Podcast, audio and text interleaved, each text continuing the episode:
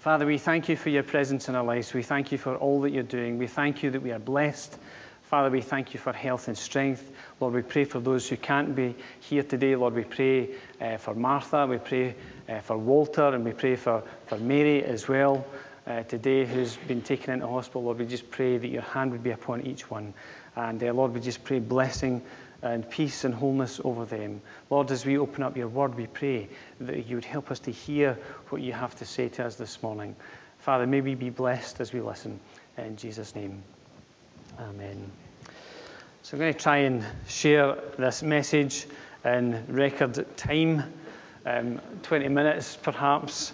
Um, and the point of this message is to encourage and remind us that we are called to a life of victory, to a life of maturity, and to a life of service. And this is all possible through Christ. But we've not to neglect our responsibility to devotion and dedication to God. And I think this principle is reflected in the book of Jude, where, where it says, Keep yourselves in the love of God as you wait for the mercy of our Lord Jesus Christ to bring you to eternal life. Keep yourselves in the love of God. But then there's the paradox as we go on to read a few verses later. By the way, it's Jude chapter 1. There is only one chapter of Jude, just in case you're wondering. It says, To him who is able to keep you from falling.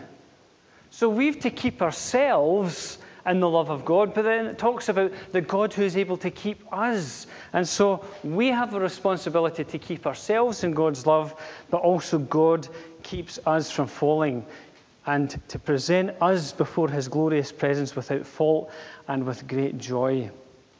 You know, I talked about this a couple of weeks ago, and I'll, I'll use this little illustration uh, on the screen the umbrella, talking about how we keep ourselves in God's grace. It's like remaining underneath an umbrella of grace, something that we need to do. Now, turn your Bibles to Romans chapter 5. Well, you may be better actually just looking at the screen because it's the New Living Translation followed by the Message Translation. Romans chapter 5 verses 20. Uh, we'll start at verse 20. And this is what it says God's law was given so that all people could see how sinful they were. But as people sinned more and more, God's wonderful grace became more abundant. So just as sin ruled over all people and brought them to death, now God's wonderful grace rules instead, giving us right standing with God and resulting in eternal life through Jesus Christ our Lord.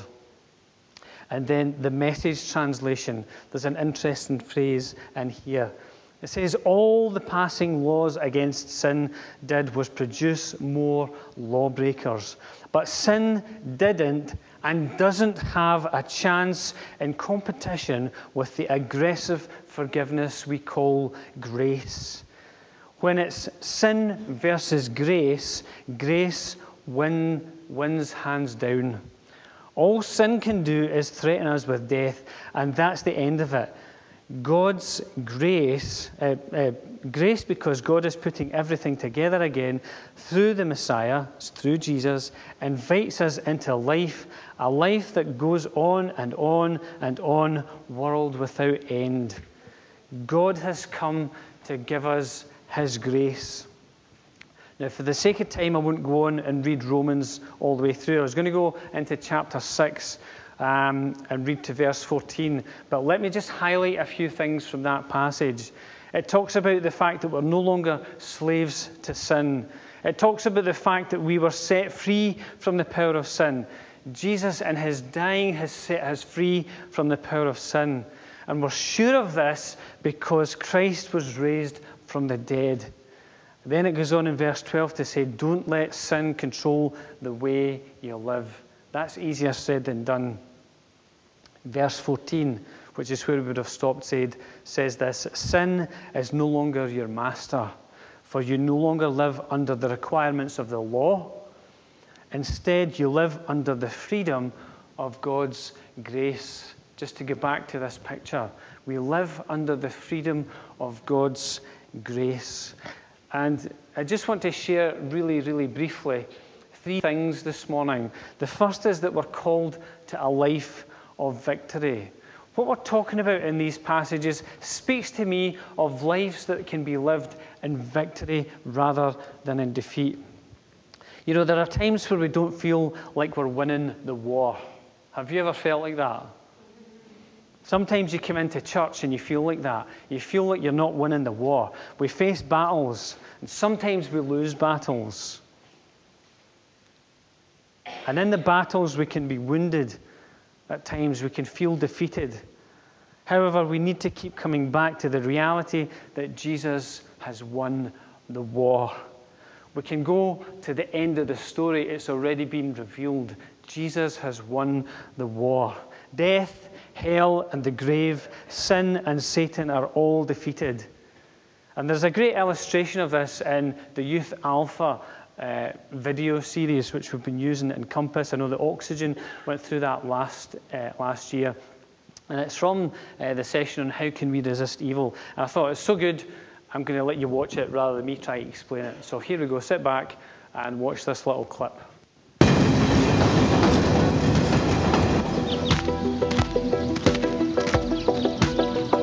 During World War II, on this beach in Normandy, the Allied troops from Canada, the United States, and Great Britain stormed this beach and turned the tides against the Nazi forces. That was on June 6, 1944, and that day is now called D-Day. This was the beginning of the end of the Second World War. It was clear that the Nazis were defeated and the Allied forces had won. What's interesting, though, is that the fighting continued until May 8, 1945, another 11 months until the Nazis finally surrendered. This is called VE Day, or Victory in Europe Day. It's like we live in those 11 months. D Day is that day that Jesus rose from the dead and sent the Holy Spirit to lead us and guide us. VE Day, it's coming. The work of the enemy will be finished, and God's kingdom will be here in fullness. The enemy is mad, though. He's going down swinging and trying to take down everyone he can on his way out. But God's unending kingdom is infinitely more powerful. You get the illustration there, yeah? D Day happened, but Victory in Europe Day wasn't until 11 months later.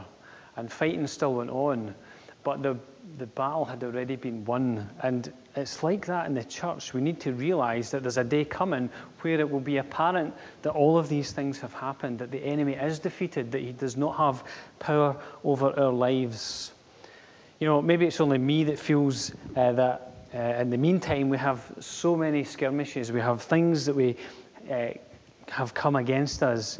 But I come back to that hymn, Amazing Grace. Um, um, through many dangers, toils, and snares, I have already come. His grace has brought me safe thus far, and grace will lead me home. Wonderful, wonderful words. And we, we need to begin to realize that God is calling us into a life of victory, not a life of defeat. And we live in that place of victory by keeping ourselves in God's grace. You know, the Bible talks about in Romans chapter 6. Should, should we just kind of let off all restraint because where there's grace, then, you know, we, we're fine. We can keep coming back to God and asking for forgiveness. So, can we sin more and more because God's grace uh, abounds more and more? Well, the, the, the writer to the Romans says, of course not. That's not what it's about. That's not keeping ourselves in the love of Christ. But we can read this in 1 Corinthians 15. I love these words. The sting of death is sin, and the power of sin is the law. But thanks be to God, He gives us the victory through our Lord Jesus Christ. It's not because we decide that we're going to do something and today we're strong and tomorrow we're not so strong, because that's what we're like. The Bible tells us that we have been given the victory through Christ. Therefore, my dear brothers, stand firm, let nothing move you. Always give yourselves fully to the work of the Lord, because you know that your labor in the Lord is not in vain. And you know, sometimes we wonder what it's all about. Sometimes we wonder by, by keeping doing the things that we're doing, by trying to serve God, by trying to live for God, and we just wonder sometimes if we are getting the victory. But it tells us here that our labour in the Lord is not in vain.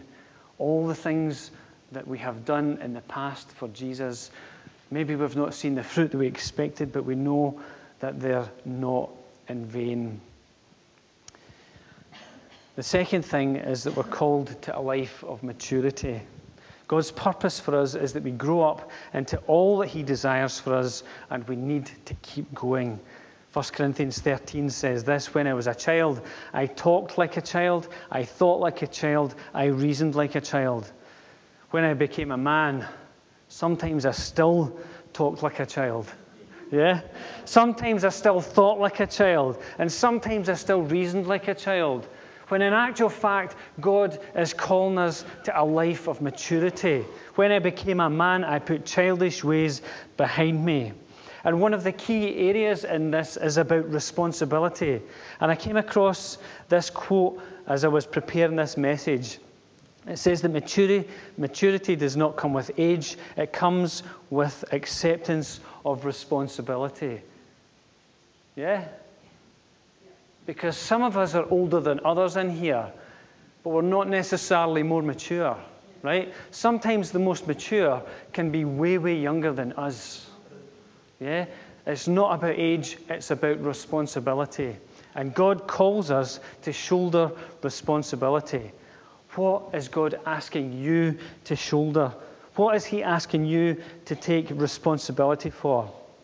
Is there a ministry in your heart that's not currently happening in the life of this church, but God has already spoken to you about it? God has sown that seed into your heart. You know, I came across a little uh, document in my files, and it was talking about Treasure Kids before Treasure Kids existed. In fact, it was talking about the idea for Treasure Kids six years before it started. Six years. You know, sometimes it doesn't happen because we're not ready for it to happen. Sometimes it doesn't happen because it's no God's time. This is what Dietrich Bonhoeffer says on the subject. Action springs not from thought, but from a readiness for responsibility. A readiness for responsibility. When we become ready to shoulder the thing that God wants us to carry, then God releases it. And I feel strongly, uh, again, that the call comes to the men in the church. Men, I'm speaking to you at this point in time. There is a call to rise up in your responsibility as men in this church. You know, for years and years and years, it was um, about women having a role in the church. Do you know, the women are running the church now, and the men are sitting back and taking a back seat.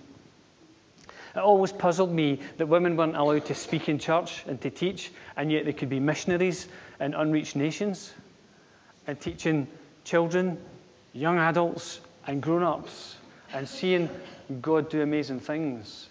You know, every time I go to Bulgaria and spend time with Lisa and Petya, I see women working hard, sharing the gospel and seeing fruit for their labour, reaching men. Now, they would say we need some men to come alongside and to get involved and to get their sleeves rolled up. There's a call, guys, to give ourselves of our resources, to worship like we've never worshipped before, and to serve like we've never served before. The call comes to the men in the church. I feel it's what God wants to say today to the men in this church that God is calling you to rise up and to shoulder responsibility. You're also called to a life of service. Jesus demonstrated a heart for serving others. His whole life was marked by service. So, if we're going to become like Jesus, we must learn to serve. Romans says this in the message. This is one of Mary's favourite passages. It was Don Essen who shared it from this translation uh, many, many years ago. And it says this Those of us who are strong and able in the faith need to step in and lend a hand to those who falter, and not just do what is most convenient for us. That's what fellowship is about. It's about coming alongside each other and supporting each other and lifting each other up. Do you know sometimes the senior pastor needs somebody to come alongside and encourage him? You know, I stand up here week by week, and I shared last week as I read back the verses that God had been speaking to me throughout the year 2016. I said, I must need a lot of encouragement because God keeps saying things that encourage me. Do you know, I, I do.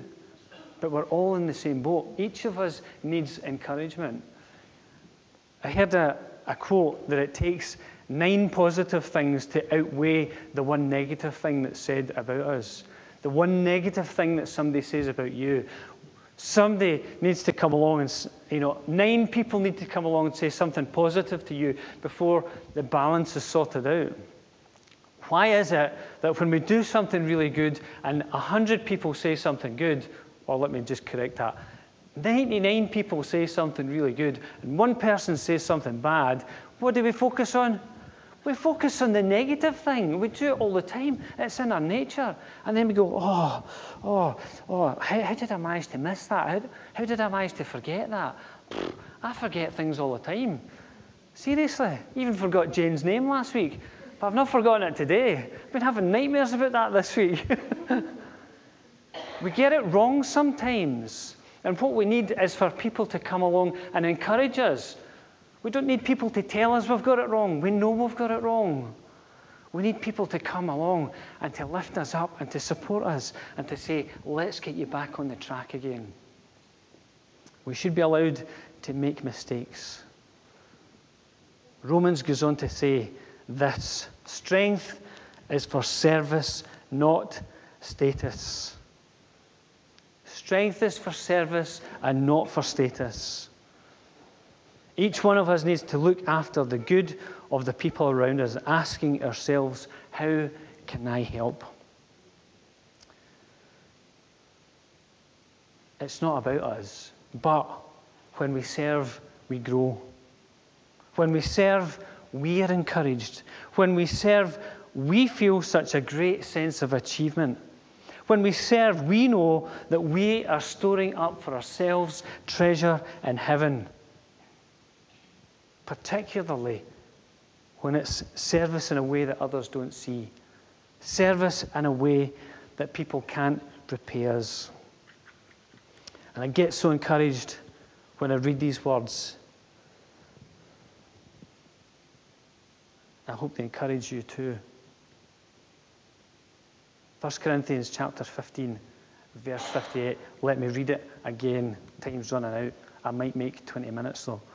Therefore, my dear brothers, stand firm. Let nothing move you. Always give yourselves fully to the work of the Lord because you know that your labor in the Lord is not in vain. Some people have a gift of service. The Bible talks about people being gifted to serve. You know, I've kind of thought sometimes that there are two types of people in the world. There are the people on this side who take and take and take and take. And then there are the people on this side who give and give and give and give. I wonder, are you the person who takes all the time? Or are you the person who's giving out all the time?